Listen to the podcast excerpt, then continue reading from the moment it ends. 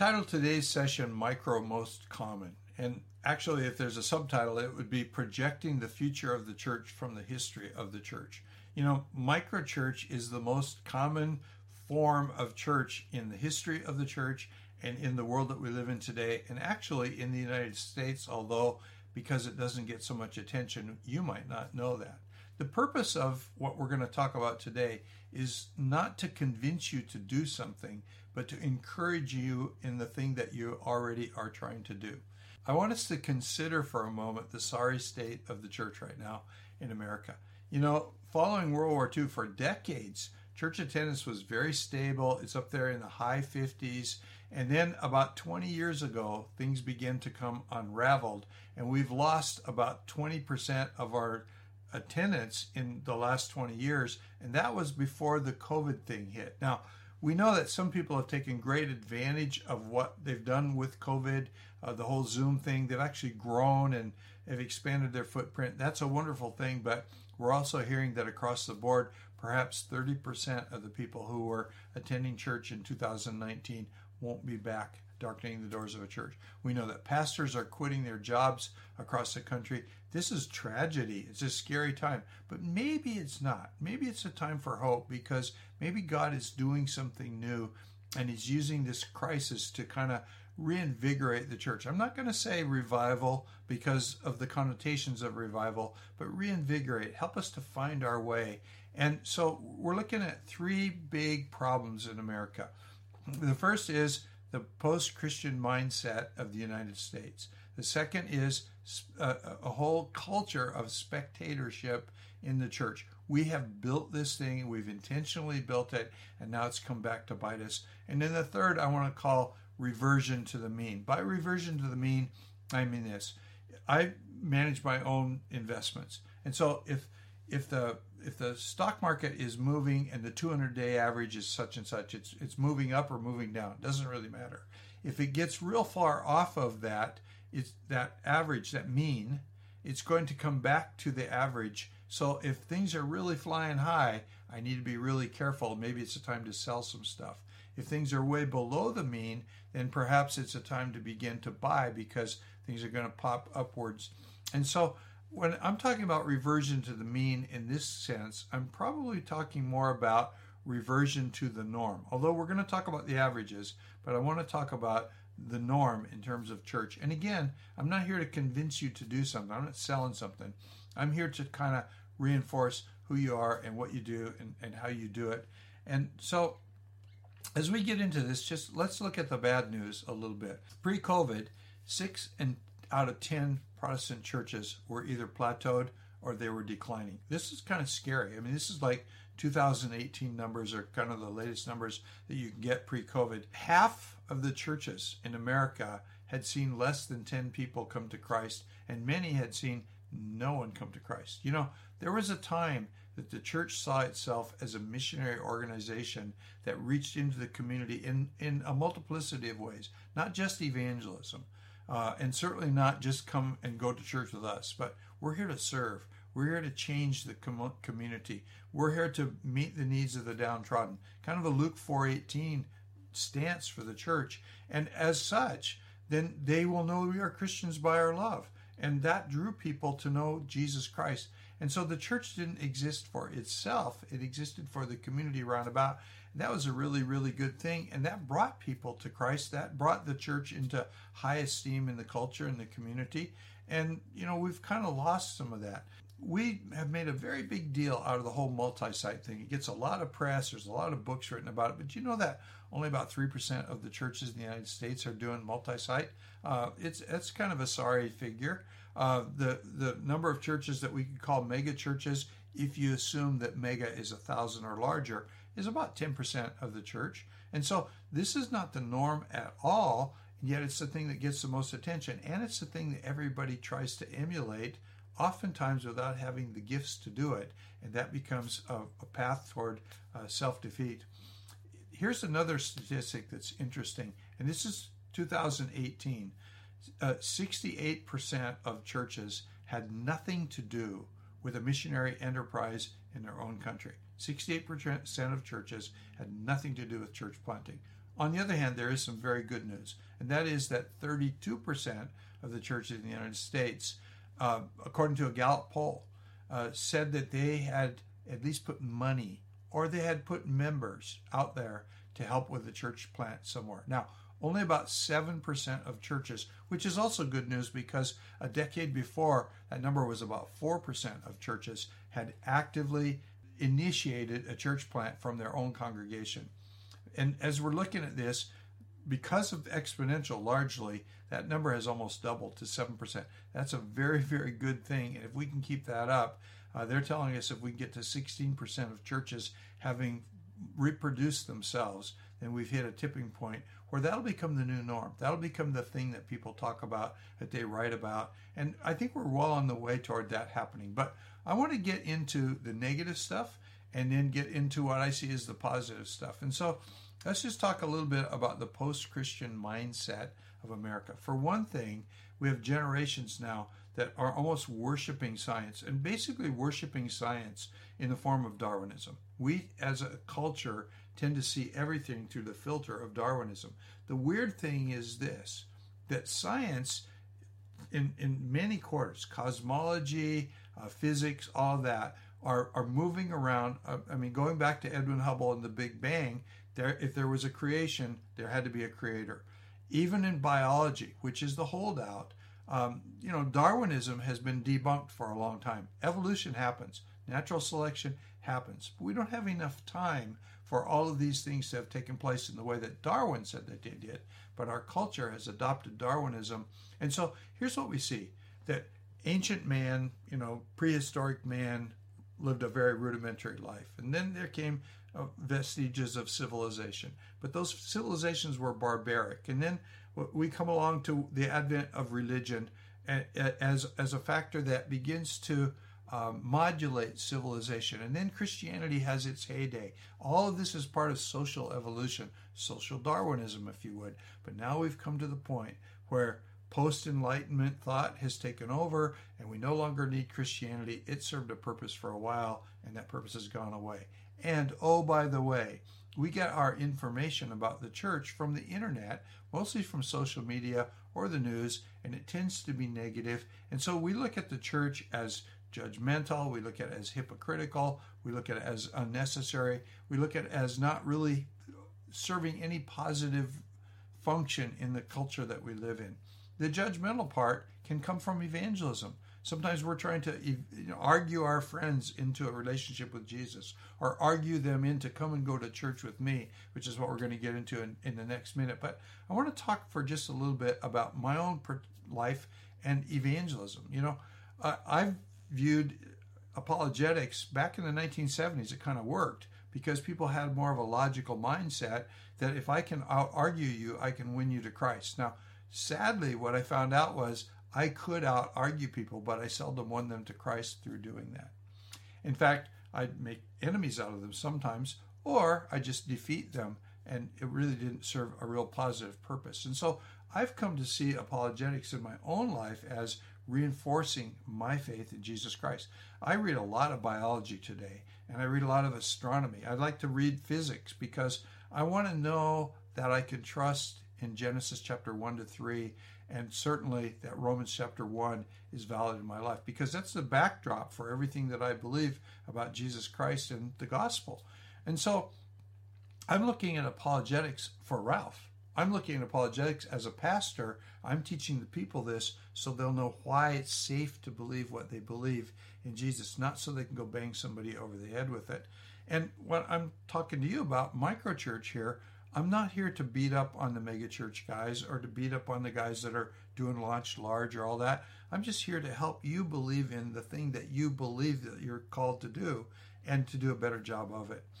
As we get into the fact that the church seems to not have much value to the culture that we live in, I think we have to go directly to this whole uh, spectator mentality that we've taught our people in church. I mean, come and see the show. Bring your friends to come and see the show. And then the process is bring your friends, we'll get them converted, we'll put them through a little class, we'll get them to be good volunteers, and we'll get them to dump money in offering. That's the way it looks to the world. And you know what? That's the way it looks to the children of current church members who are growing up without Christ and without church in their life. I think that we have basically become salt without flavor. Uh, we've watered down the gospel in our presentation of it. We don't talk about hell. Uh, we, we, tithing is now two or three percent rather than the ten percent that I read about in the Bible. Um, we're we're content with volunteerism rather than mobilized missionaries. All of these things have, have come about to just weaken the church and, and, and the people who should most be part of the church are our own children and grandchildren. But they're coming up and they're seeing something that they don't like and they're turning their back on the thing too. That's a scary thing and it's something that we're going to have to deal with. The third thing that's important to me is what I call reversion to the norm. Has it ever struck you as interesting or ironic that the countries that we used to send missionaries to, we still send missionaries, but we were the dominant missionary force, and we probably still are. I want to be careful how I say that. But these countries are now sending missionaries to us. You know, I had an experience in DC, gosh, 20 years ago, where I met a guy who was one of 150 missionaries from a large African megachurch, a church in Nigeria, and they had 150 missionaries. I was coaching a guy while I was in Hawaii who was a missionary from a church in Ghana. Now, the, the, the guy's an engineer. He's a smart guy. He's Bible. He's doing microchurch. Uh, I didn't even have the term microchurch in my vocabulary at the time, but that's what was going on. He was a freelance pastor sent from an African nation to the United States. I've met professors from China. I know quite a few people in China, spent quite a bit of time uh, in Shanghai, Beijing, uh, Hainan, different places in China. And I know people who have come here to teach in a university, but they really came as an underground missionary to our country. If their country knew they were doing it, they'd be in trouble. If our country knew they were doing it, well, it's probably a little safer for them to do that. But these places where uh, the, the gospel is in repression in some situations, or where it's it's suffering under poverty, are, are the places where life is happening and Christianity is growing at a rapid pace. And it turns out that most of those places, the norm is for the church to be quite small for various reasons. And so, and so as we think about this, I want you, of course, to go back and think about the first three centuries of church history. It didn't take long for the norm to appear. You know, we look at the book of Acts, and I think, unfortunately, in a way, the first thing that we see is this mega church in Jerusalem. We see this overnight expansion of the church. I mean, one day from you know the morning of Pentecost to the evening of Pentecost, and we get the impression this is what it's supposed to be all about. But it you know didn't really follow that these people were doing what Jesus told them to do: get out of town with the gospel. Until Acts chapter 8, when they did get out of town with the gospel. And from then until Constantine, the norm for the church was small groups, usually meeting in homes. The pastor is freelance. We'd call it a microchurch today. They trained people from within. There was the advent of, of what rudimentary seminaries along the way, but certainly not in the book of Acts. And so the norm was small. Now, this explosive growth in the first three centuries of the church, what do we lay it to? Well, a lot of people say the, the thing they had going for them was persecution. It's certainly the thing that benefited them in getting the gospel out of Jerusalem and into the hinterlands. And so I want us to look at these things that we would consider negative factors as a possible asset for churches in different cultures. And then, while we don't have the same asset, if that's what you would call it, that they do, we certainly have the choice to emulate them. And that's where we want to go with this thing. You know, I look at India. I met a woman from India. She's actually an American. She grew up very, very wealthy. She's laid down her life for the gospel, and she lives in India. And, and they have literally 100,000 churches that have come out. Now, most of them are village churches, most of their, them are in poverty. But the one unifying factor that they all have is they all come under the oppression of Hinduism. Now, in a way, you have to call that an asset because Hinduism is keeping them from doing the mega church thing. Uh, it's forcing them to live with the people around them in a relational way because they don't have the ability to do the things that we've done to insulate themselves against the culture around. They have to stay sensitive to the culture because if they don't, the culture is going to get them. And sadly, we know that in India, a lot of times Christians come under the kind of persecution that just is violent. People die, lose their faith. I have a friend whose grandmother was burned at the stake for her faith in Jesus Christ. His father, around the time of World War II on, uh, had planted 350 churches in India. Almost all of them were house churches. We would call them micro churches today. Uh, you go to, to uh, China, and recently there's massive persecution against the church. I mean, even the state churches in China, I read an article this week, the ones that are sponsored by the state are required to submit their sermon to an officer of the Communist Party every week. And they have to see the gospel through the filter of what they call socialism, what we call communism. They're not allowed to criticize leadership, all of these things. But, you know, a number of years ago, I spent several different trips in China, but I was in one place which they say is kind of the birthplace of, of modern Christianity in China, the birthplace of the strong underground church movement that got going way back in the 1940s. And I was with 17 pastors, the smallest of their churches had 4,000 people in it. The largest had 11,000 people. They had these incredible church buildings, usually built on the grounds of a factory, and that's what gave them protection. They're illegal, they're underground, but the guy is a rich guy and he owns his land, of course, where the factory is, and they were able to build. And some of these are just marble clad buildings. But, you know, not too long ago, I actually saw in the news a picture of one of those churches where I had preached being destroyed they, they, it showed the wrecking ball swinging against the building.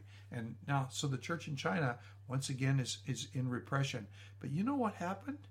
In 1948, there's a million Christians in China.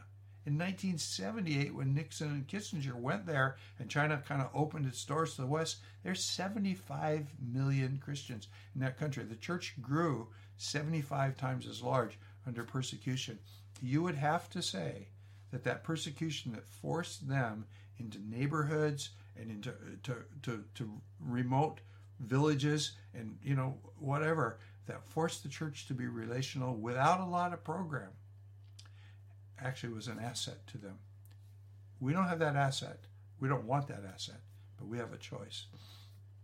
I look at europe. I spend a lot of time in europe and you know, I know that the church in England is kind of resuscitating. It's coming back to life. A lot of it has to do with Alpha, and Alpha has to do with table talks. Invite people to a dinner. They can sit around, they hear a little presentation, they can argue, they can say anything they want. In fact, that's part of the foundation of Alpha. You know, we want to hear what you have to say. And it may disagree with what we have to say, but say it. We want to hear it. And we build relationships, and people come to Christ in that. But now, Alpha has become a church planting movement in England. You know, I was in a situation in Holland not too many years ago where uh, a guy was so excited. Now, he's an attorney. He started out as a freelance pastor, although the church outgrew him. It started out in a living room. Uh, there's 500 people in the church. They're meeting in a public school. This is really good, but he's really excited. I'd been there two or three times, and he takes me in the city center of the town where he lived, a town of about 40, 50,000 people. And, and there's this huge Protestant church building that's been turned into a museum. And he's so excited because there's now a church meeting in that building. And so we go in and it's proper museum and all that, but we come off and there's this little tiny alcove and there's a church of seven people meeting in there. And he's excited about this. Now, he's pastoring 500 people, but he's excited because he's come to a limit where there's not a whole lot more people coming to his church, but there's people over there doing that thing. And again, it's micro in its size. As we get into the United States today, you know the the, the median size church, and that's the number that we throw around a lot. Median means half the churches are bigger and half the churches are smaller. The break point is 75 people. But the mean size, the average, the you know, add them all together and divide by the number that you that you put together, comes out to around 50 people. So microchurch is kind of the norm in church in America. And so as we look at this thing, I think what we're going through with the the, the, the loss that we suffered in the megachurch era, where the roots got cut out from under the tree because you know the big churches could run programs people find jesus in the small churches they migrate to the big churches and then the small churches die that's the phenomenon that happened in the last 20 years and it was masked by the success of the megachurches because the overall numbers shrank more slowly than they would otherwise but we're at a point where now we're at a tipping point things are going down and they're going down really fast and the covid thing has, has, has facilitated this. And I don't think it's necessarily a bad thing, but we're coming back to where we're going to probably have to do church in the way that has pretty much been church in the norm. Now, does that mean that there won't be mega churches? Of course, there'll be mega churches. Does that mean that some people won't succeed with launching large and throwing $200,000 into a church? Of course, they're going to continue to do that unless we come under rampant persecution. But what I'm here to say to you Again, uh, what I started with. I'm not here to sell you something. I'm not even here to convince you of something other than the fact that the road that you are traveling is the right one. The place that you're going has immense possibility. By you launching micro churches, you're not risking other people's lives. You're not spending a whole lot of money. Uh, you're not requiring a whole lot of hardware. Uh, and you're not holding the church down. A micro church, after all, Rick Warren started in a living room. A micro church can grow to be a megachurch, and that would be a fine thing. But the main deal is a microchurch can penetrate culture in ways that we're not doing today, and we can change the world around us, and that's a very good thing.